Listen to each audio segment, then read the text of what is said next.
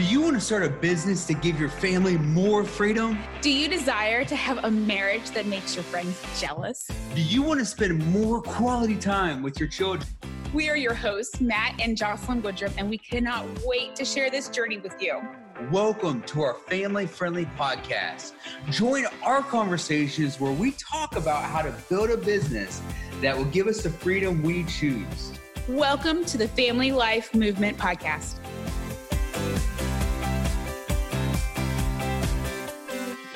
Our next love language that we're going to be talking about is the next love language that we're going to talk about is we're going to talk about this idea of receiving gifts.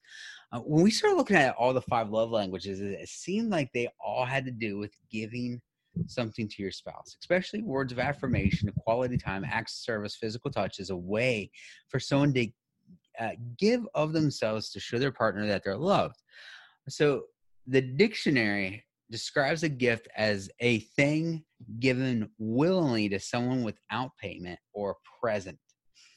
Um, however, receiving gifts is different than the other love language in a specific way. Receiving gifts is all about giving your loved one something physical, something you can see, a material possession.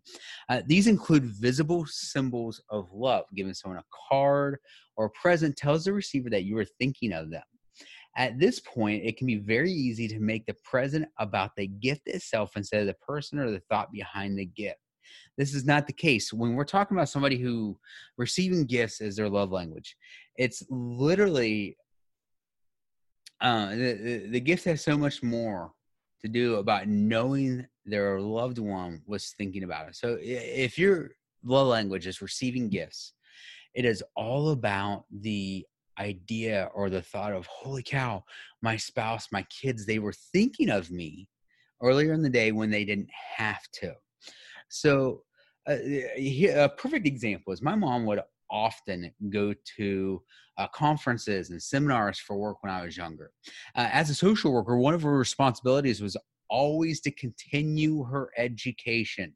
This meant that she would that she would be away from home for a couple of days while my sister and I, we would usually be at home uh, with my mom's parents. Uh, the best part of the trip for my sister and I is that when she came home, she would pour out a pile of pins and magnets. While pins and magnets were not big and expensive, we understood that our mom was thinking about us on our trip. The gift itself is not what held meaning. Uh, likewise, you know, I went to Grand Canyon a couple years ago, which was awesome. If you haven't been, definitely go and check it out when you get a chance. While I was on that trip, I was thinking of my girls. Uh, at the time, I had two kids. And while I was there, I bought my wife and my girls something because I knew that they would enjoy the gift. And so they knew they were important enough that I was thinking of them while I was not home. So, as you guys can see, the gift is not what matters. The gift that you're really giving them is the act of knowing that you were thinking about them and care for them enough that while you're on a trip or while you're out or while you're at work or something like that, they know that they were on your mind. So that's what love language is. The the, the gift of receiving is really all about. Uh, you know, it has nothing to do with the gift, how big or expensive it is, but instead, these people want to know that they are on your mind. They want to know that they hold value to you. The gift is a symbol of thought, which means that they are loved by you. A lot of times, no money is required in giving meaningful gifts. The main idea behind the gift is that you thought of him or her and that this thought or love is being expressed by a gift as somebody's loved. You know, it, I, I can hear some of you guys out there, but I'm a horrible gift giver. I stink at this. I, I, am on the exact same page, completely understand that. So, becoming a good gift giver is actually one of the easier love languages to, to learn. This is the good news. The bad news is it will take some intentional things on your part listening to your spouse, listening to your children, understanding what different things mean to them. That's right. It doesn't matter what they mean to you, it matters what they mean to them. If you understand that butterflies mean something to your spouse, and buy them things with butterflies on it. It can be a small magnet, it can be a decoration or something like that. If you know your children are passionate about helping the earth, help them plant a tree. There are so many ways to give gifts that mean something. While I was at the Grand Canyon, I picked up some rocks. you know, they were they were cool little rocks. They were layered rocks and stuff like that. Um, but I knew that they would mean something to my kids. So at this point, you might be wondering about some ideas that you can give that special someone. Some things. Always be on the lookout for small gifts. Like I said, the rocks from the Grand Canyon. Whenever you go somewhere, show people they are loved by something you bring back. Make sure that you give gifts during holidays. It is a huge deal. Do not forget about this. Um, you know, the last thing they want to see is someone getting a fun gift without something exciting coming their way. Do not get lazy with your gift giving. Now, lazy in this aspect can mean a couple of different things. It can mean financially. However, it also can mean easy, it can mean expensive, it can mean cheap. Whatever the cheapness in the gift means, to your partner or your kids. No matter how important receiving gifts is to you, understand how important it is to your loved one. Take the time to wrap gifts. When my wife and I were first dating, and even after marriage, you know, we're we're together a lot, and uh, I would often go and buy a gift and just wrap it up in the in the bag, and and she she felt like that was a kick in the stomach because she enjoyed the idea or the mentality of unwrapping that gift. Unwrapping was half of the excitement. Make them a mix CD. Everything that you, every song that you picked in in today's world, that's an MP3. You know, you know, find songs from the child your childhood, from their childhood. A list that I found on Step Momming uh, included a great list that included a scrapbook or a picture book, a photo album, uh, star dedication, gift certificates to his or her favorite restaurants, tickets to his or her favorite sports teams, T-shirts, and, and a CD, MP3s, um, a new book that they've been wanting to read, a new video game that was just released, jewelry. So, and there's a lot of different yeah, there's a lot of different ideas out there. At this point, many men are going to go out and buy their wife flowers because it's easy your wife may not be somebody who enjoys flowers. This is a point where you sit down, you have a conversation with your wife, with your husband, with your kids, and see what they enjoy. If you buy her flowers when she really wants a book, then you're showing her that you do not really listen to what her wants and needs are. This will end up hurting your relationship more than helping. Guys, listen to your spouse. After all, your spouse and your kids are worth it.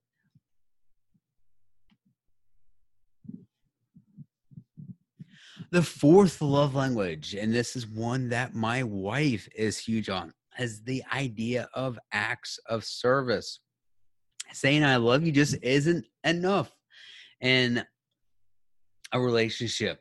Most people have different ways of understanding more than just hearing empty words. And I got want you guys to hear that empty words. So, how do people show their love to other people? One of those ways is called acts of service. Google's dictionary defines service as an action or helping or doing work for someone. This means doing acts of service. We are doing more than one act of service for our loved one. When we do things around the house or service our spouse feels loved. Instead of hearing how much we love them, they want to be shown.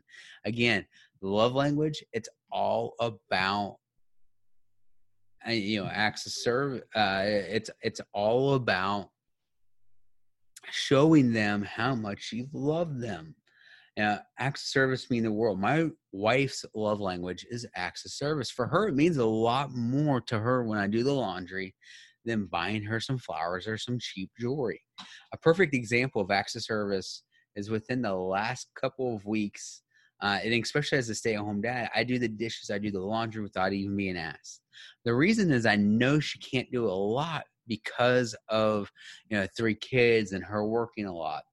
As I'm doing more around the house, she keeps telling me how awesome it feels to have a husband that loves her and understands her. Instead of just telling her I love her, I show it to her with my actions. In this case, actions speak louder than words. Um, so some of the best acts of service include small things to help your partner out. You know, during the weekends to showing my wife letting her sleep in taking the kids for a walk or something you know another thing is allowing her giving her a chance to read uh, some things to just kind of keep her motivated keep her energized you know acts of service mean different things to different people so don't be afraid to ask this is important because if you're washing the dishes for your wife uh, and that's one thing that she enjoys doing it just means you're not listening to her. So ask anyway. Talk to your spouse about the best ways to send them acts of service. Sometimes doing something wrong hurts what they are doing. For so, for example, for the longest time, I was horrible washing dishes, and so my wife felt like she had to redo them, and that wasn't showing her how much I love and I cared for her within this love language, keep in mind that talk is cheap. They don't want to hear I love you, they want to see it. They want action behind it. So, you know, just make sure that you're you're listening and watching for that. Ask your partner for feedback on what you're doing well and what needs improvement. Take the time to ask your partner how you're doing on fulfilling their love language. One of the most important things that you can remember to do is most people have a primary and a secondary love language. This means that most people speak more than just one love language. So it's important to keep this in mind uh, so that, you know, while your spouse's love languages might be acts of service, they also need to hear words of affirmation. So actions speak louder than words, guys. I cannot stress this enough. So a small list, loading and unloading the dishwasher, changing the cat's litter box, vacuuming, paying the bills, helping with chores, allowing them to pick the movie, make them lunch, make them dinner, walk the dog, surprise them with a treat or snack, uh, make them a special dessert, draw them a bubble bath, run some errands for them, hold open the door, drop them off before you park the car, laundry, treat them to a night in a hotel, bake them cupcakes, offer to take care of the kids. Acts of service are incredibly important in this realm and world. The last love language that we're going to talk about is physical touch. Now, I know what the men are thinking. Yes, I was wondering when when Matt would get to this. Physical touch can be both the easiest and the hardest of the love languages to navigate. Usually when we think of physical touch as a love language, we tend to talk about sexual touch. However, physical touch means so much more. A major example of the power within physical touch is right after a baby is born.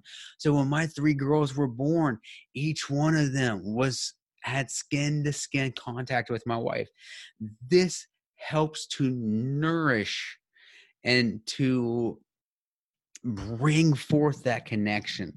So I really want you guys to keep that in mind. This means that physical touch is very important, but what about physical touch between a husband and wife or their parents and kids? Just how important is physical touch within that relationship? So holding hands, kissing, embracing, uh, yes, even sexual intercourse are all different ways of communicating someone's emotional love language. According to iHeart Intelligence, there are four reasons we need to become more touchy feeling now. that, guys, this is for the grown-ups, this is for adults. We're talking about the relationship between a husband and a wife or a husband between uh, parents and their children. Uh, so all your teenagers out there, uh, we're not talking about you and your girlfriend. Uh, so what are these reasons and what do they include? Frequent physical touch, touch increases a person's physical well-being. Regular hugs can lower a person's heart rate, lower blood pressure, strengthen the immune system, decrease stress, cut out anxiety. So don't be afraid to touch, hold hands, to give your spouse or your child a hug. Physical contact also strengthens team dynamics by building non sexual intimacy. Non sexual being the main word there. When we touch someone, we are using our nonverbals to sell, tell someone that we care about them. These nonverbals can be done through a handshake, through high fives, through a pat on the back, which tell people that we care for them and we care about their goals. Physical touch promotes trust and security. So, Ray Williams explored this in an article Why Do We Have why have we lost the need for physical touch? He explains neuroscientist Edmund Ross found that physical touch activates a brain the brain's orbital orbital orbit frontal cortex which is linked to feelings of rewards and compassion so I would definitely make sure I put that since I completely butchered his name. We will have that in the show notes. People who experience lots of physical touch are less violent. So, neuroscientists determined that violence in society often correlates with the lack of cultural emphasis on maternal bonding. When a child experiences loving touch, they learn to attach to others in a healthy way. As they grow, they are less likely to use touch in a hurtful or aggressive state. Guys, we've all heard hurt people hurt people. And guys, this this this blog goes into so much more detail. But some of the ways that we can use physical touch is hug people goodbye and hello. My wife gets home, one of the first things that I try to do is I give her a hug and a kiss, you know, hello. I give her a hug and a kiss goodbye. Give your spouse a neck rub or a back scratch. Uh, celebrate with a high five or a fist bump. Hold them when they're sad. Respect physical boundaries. Guys, this is huge. I, I cannot express this enough. Physical touch is also about knowing when when to touch and when not to touch. As men, this can be a difficult concept to get a hold of. Uh, physical touch can be one of the most interesting love languages to navigate. Uh, this love language, like the other four, takes commitment and communication with your marriage and relationship and your children to work. And so there you have it. There you have all the love languages. Just to recap, those love languages are words of affirmation, acts of service, receiving gifts, quality time, and physical touch. So, you know, when push comes to shove, these love languages are all really about spending time with your spouse, with your children, and learning how they emotionally feel love. If you go up and you're and you're you're touchy feely with your wife and that's not something she really enjoys then you're telling her that you and your emotional attachment to love means more than hers. Guys and we see time and time again where this damages marriages more than what you guys can even begin to understand. Because guys, there's there's another book out there called Love and Respect, and the idea behind love and respect is without love, the sp- eh, the wife reacts without respect. Without respect, the man reacts without love. And so when we do not understand these love languages, it's really easy to feel like your spouse is being unloving or being disrespectful. But when we learn these and we understand and we treat our spouse with that love and respect, and we learn their love languages, then we are building up a concrete, strong, committed marriage. Guys, I hope this was helpful for you guys. If you enjoyed this podcast, jump into our Facebook group, Family Life Movement. Um, you know, I think when we start doing these solo episodes, we might start doing lives in the Facebook group. I don't know. Uh, something I didn't mention to Jocelyn, but she's going to be in for uh, a treat when she hears this back. Uh, but guys, we are constantly looking looking for more ways and better ways to serve you, our audience. We want to make sure that we are giving you guys value. We want to make sure that um, that we are helping you to build up a business around your family instead of through your family.